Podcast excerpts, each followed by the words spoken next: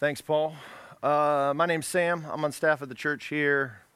Um, I come here most most weeks. Mostly, I'm in the back uh, running sound and stuff.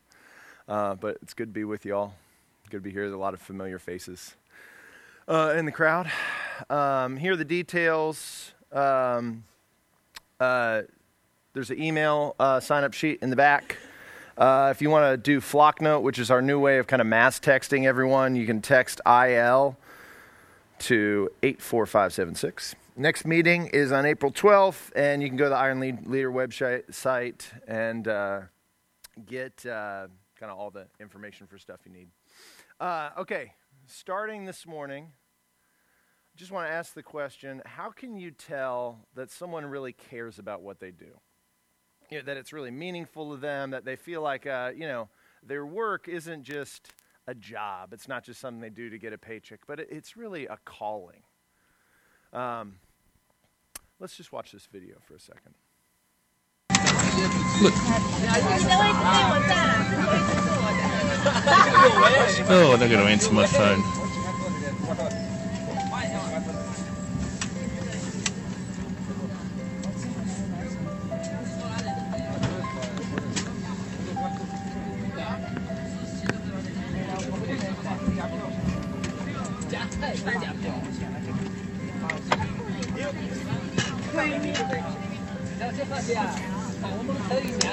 Oh, stuff gets broken. I mean, you, you really tell he cares about what he's doing, right? I mean, so, all right, sometimes we do, we go to work every week and we feel like that guy. I mean, even, you know, working for the Lord in uh, working in ministry for most of my life. There's sometimes when you go into work and that's how you feel.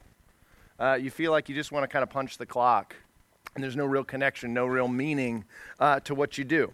So, what I want to do this morning is to help us as much as we can when we're prone to feel like that, how to not feel like that about what you're called to do for, you know, 40, 50, 60 hours a week, uh, every week for the majority of your life. And most of what uh, I'm going to talk about is coming from this book that, I mean, is so dog eared because I've read it a bunch of times. Uh, it's called uh, Every Good Endeavor by Tim Keller, who's a pastor in New York City. Uh, read this with a couple guys that go to Iron Leadership this year, and we kind of met at KNW and talked through it. And a couple of the things I'm going to talk about here about calling, uh, about uh, finding meaning in work and what God's called you to do is, um, is really just anything good came from this book. So I didn't make it up. So check it out if you want. Um,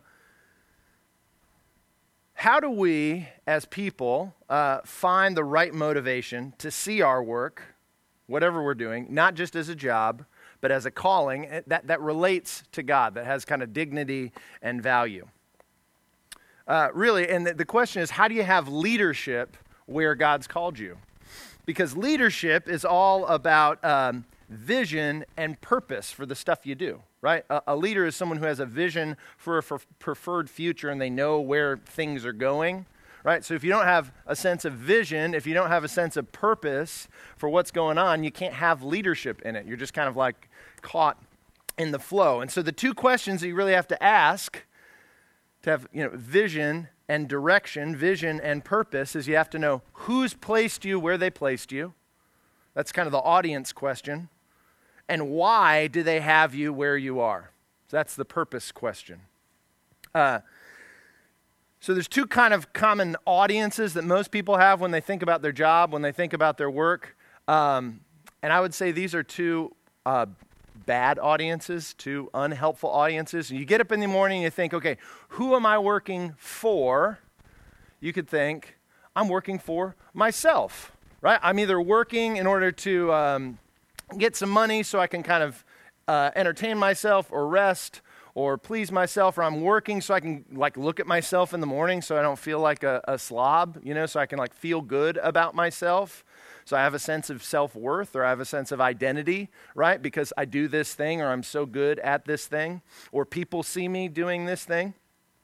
Uh, what's wrong with that? What's wrong with you being the audience for your work? I mean, it's good in some ways to be kind of internally motivated, right? But the problem with you being the main audience for your work is that you're not very forgiving of yourself, are you? I mean, maybe you are, but you don't know how to perfectly forgive yourself. You don't have the right standards for yourself. And in fact, if you're honest, even when you're doing great, you're never pleased with yourself. So, not only that, do you not please yourself, but and you have a hard time forgiving yourself, but we're not made to run on our own power. We're made to get power from kind of an outside source. So, we're not the best audience uh, for our own work. We're not the ones who call ourselves. Um, this is what uh, Tim Keller says in his book. He says, A job is a calling only if someone else calls you to do it. And you do it for them rather than for yourself. So our work can be a calling only if it's reimagined.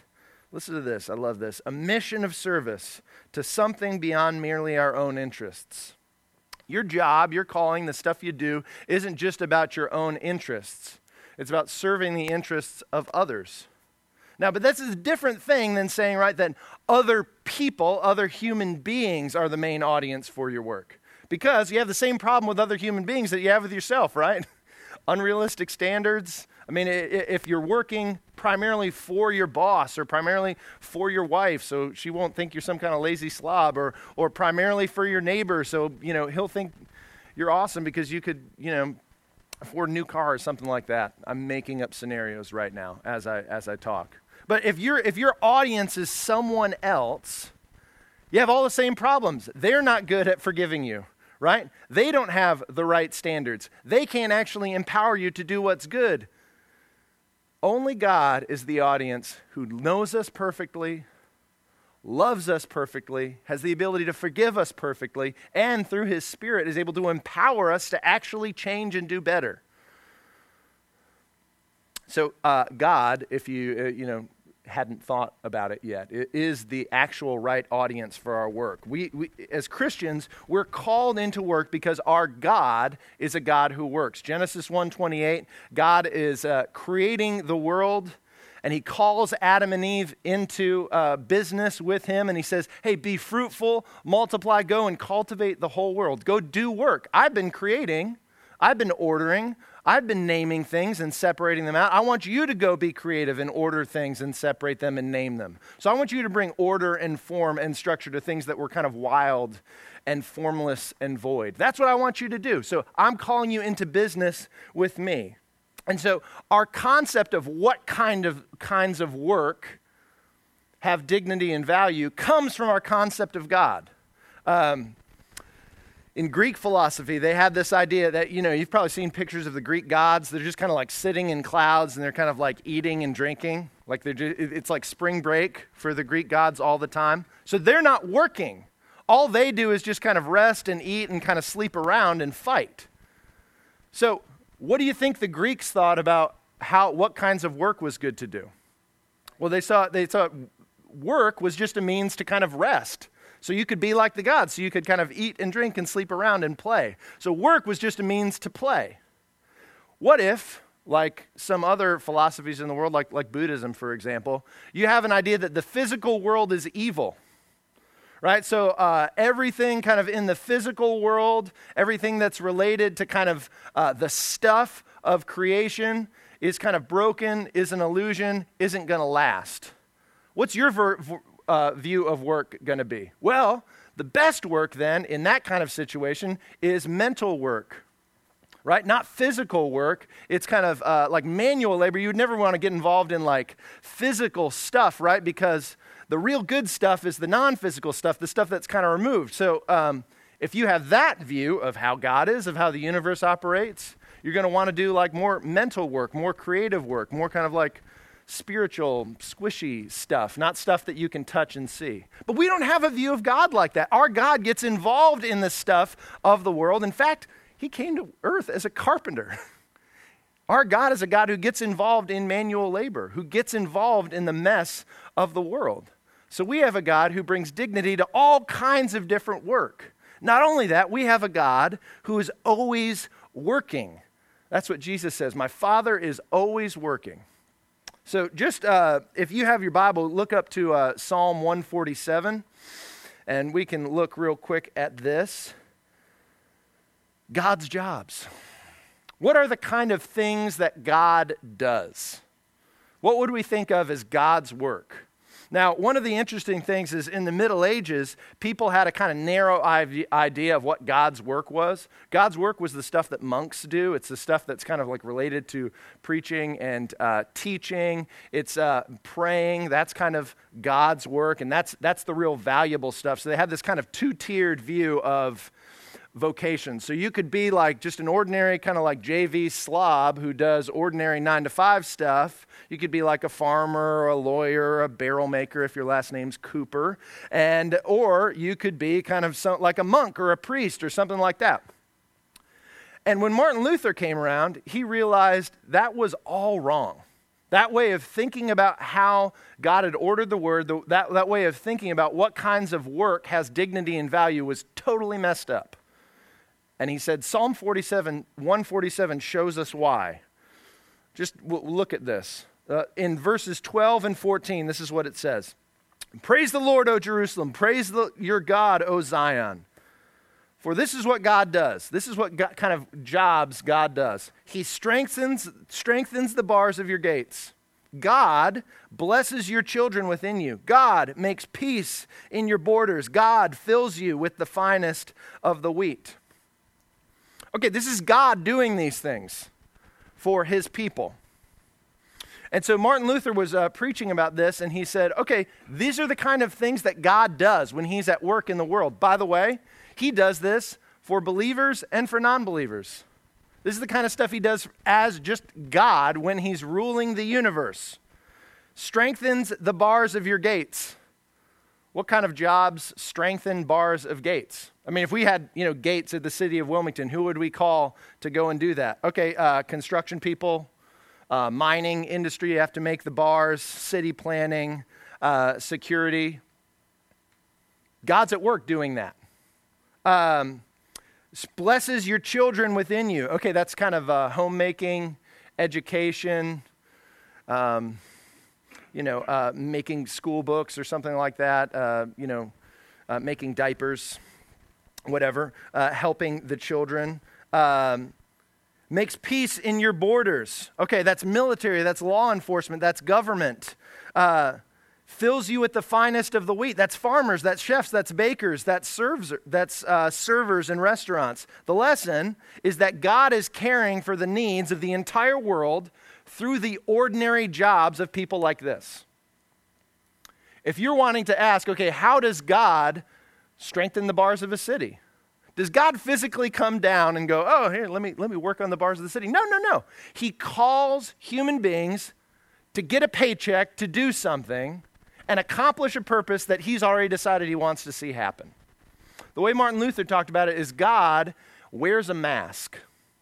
He goes and he does the work through these people that are just doing their ordinary, ordinary vocations that they've been called to do by him.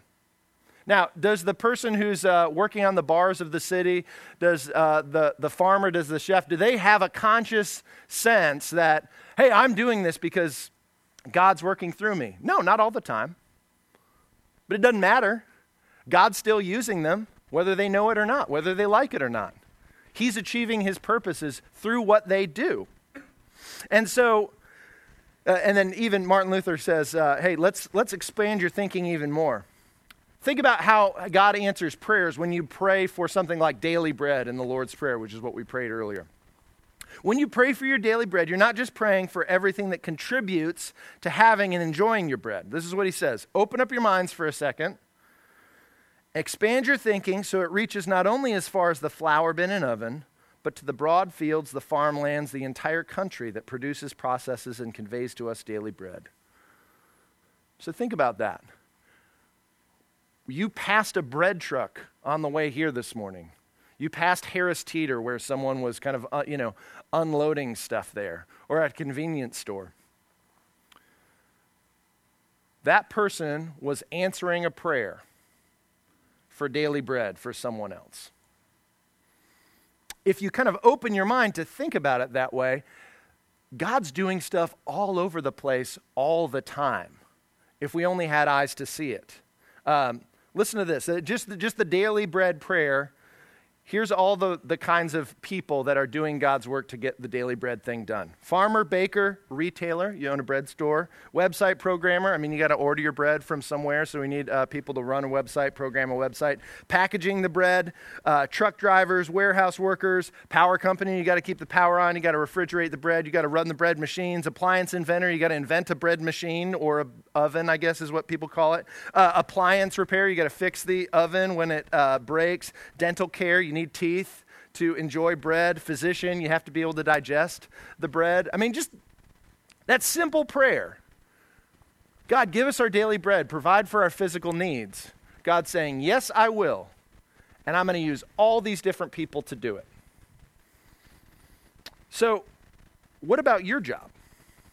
What about the thing that God has called you to do? Even let's say you're a student. How does what you're doing reflect God's activity in the world? How is it kind of a mask that He wears to go uh, be God in the world? Uh, one way to kind of think about it is to break it up this way. And the way God leads the world is as the creator, the provider, and the redeemer. He's the creator, He's making stuff all the time, making stuff that wasn't there before. So, is your job something where you make stuff that wasn't there before? Uh, are you in construction? Are you in manufacturing? Uh, do you, through investment, create wealth that wasn't there before? Create jobs that weren't there before? Do you, through kind of management, uh, create structures and systems that weren't there before? Guess what? You're a creator. God's a creator. God's a provider. He helps people get stuff. Do you bring things to people that they couldn't get for themselves in what you do? Uh, that's what God does. He helps people get things. Um, Redeemer, fixing, healing, protecting stuff. Are you a physician? Are you in law enforcement? Do you enforce justice in the world? That, that, that's part of God's redemptive work. So these are all the different kind of ways you can just look at it. You just slice it three different ways and say, okay, does what I do fit in one of these categories? So the question we want to ask then is if these are the kind of things that are the, the why God has you where you are, then how can you do what God has called you to do effectively? How can you be good at the calling that God has called you to do? Well, the answer is that you want to do it in service to God and in service to other people and out of love of God and love other people. So that's the calling. The calling is to work in service and in love. And, and I, I think this is a really important point to make. You serve God's purposes in your work, whatever your work is, as a husband, as a, a son, as a student, as a parent, as a leader, not just by being good, not just by being morally good, right? But by being good at your work. This is what um, Dorothy Sayers says. She's this uh, writer who is good friends with C.S. Lewis and J.R.R. Tolkien. She says, The church's approach to an intelligent carpenter is usually just telling him to not to be drunk and disorderly in his leisure hours and to come to church on Sundays. Meaning, hey, God's called you to be a carpenter. Just be a good person, be morally good. Don't get drunk, go to church on Sundays. This is what she says. What the church should be telling him is this the very first demand his religion makes on him is that he should make good tables. Why? Because God actually called you to be a certain type of player on his team in the world. So do a good job at that. God needs people making tables in the world. That's why he made you a table maker, carpenter. So don't make shoddy tables. Right? Is there a Christian way to fix a pipe? I don't know, do you bless it? Do you put holy water through it? What, what do you do? Is there a Christian way to fix a pipe? Do it well. I mean, that's what you hope, right? You call a Christian plumber and you think, okay, maybe he'll talk about the Lord, maybe he'll pray over my pipes. I don't know what, but you just want him to do a good job. that's your hope, right? And you would hope that because he's a Christian, you could trust that he would do a good job. So, the very first thing God's calling you to do in your work This is as someone who's called to a particular job, is just do your work as good as you can. Be good at it. You have a ministry of competence. That's what, that's what he says. So, this is, um, we're going to watch a short video and then we'll be done. But this is what um, Paul says in Colossians, and I think this kind of sums it up.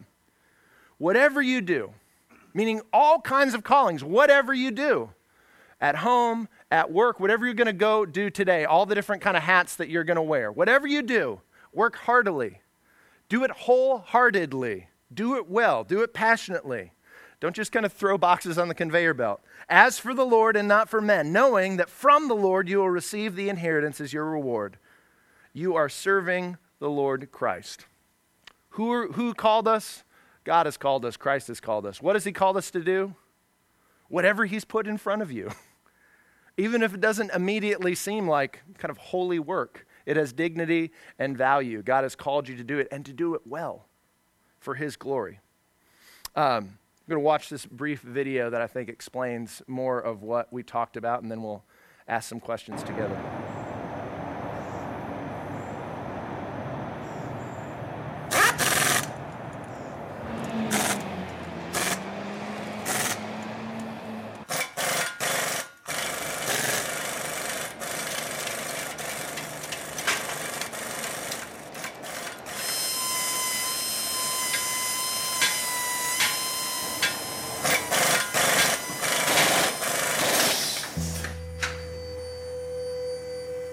I find that a lot of people have expectations of mechanics that they're uh, swindlers, they, they're cheats, um, they fool people into doing things that don't need to be done. We're really trying uh, to change the whole feeling people have about mechanics uh, that they are trustworthy, they do care about your car, they do care about you, they want it to be safe, they want it to be reliable. And, and I hope we're accomplishing that in the way we treat people. Hi, it's a great morning here at Zooms. This is George. Can I help you?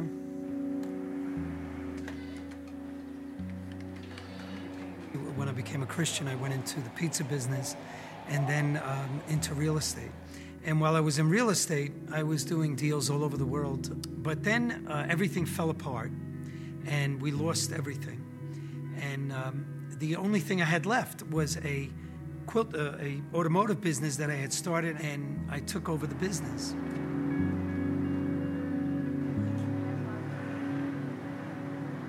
And I was at church one day, and a friend, a good friend of mine, was introducing me to his father for the first time. And his father said to me, Oh, you're the mechanic.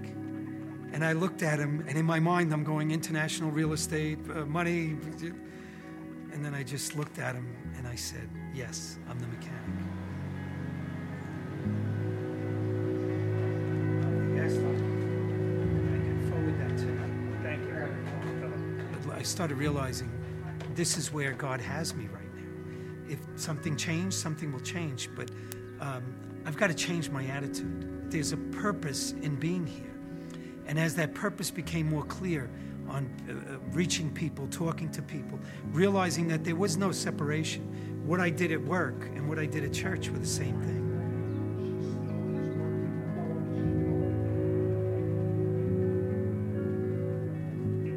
I'm here to do His will, not my own, and not for my purpose, but for His.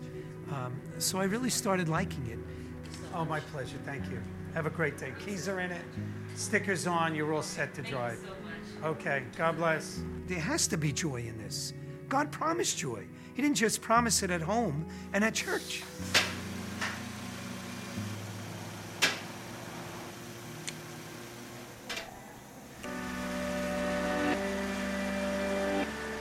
He didn't promise financial wealth, but He did promise joy. And if you can't find it eight hours a day, there's something wrong. And it may just be that you don't know to call on Him. I need more than this. Lord, give me, give me joy. This is where God has me. You know, I could be in a prison in Iraq singing hymns unto the Lord because I was preaching the gospel, but I'm here. I, I love what I'm doing right now, and, and God has me here, and it provides a, uh, a benefit to people, and it's just working out well.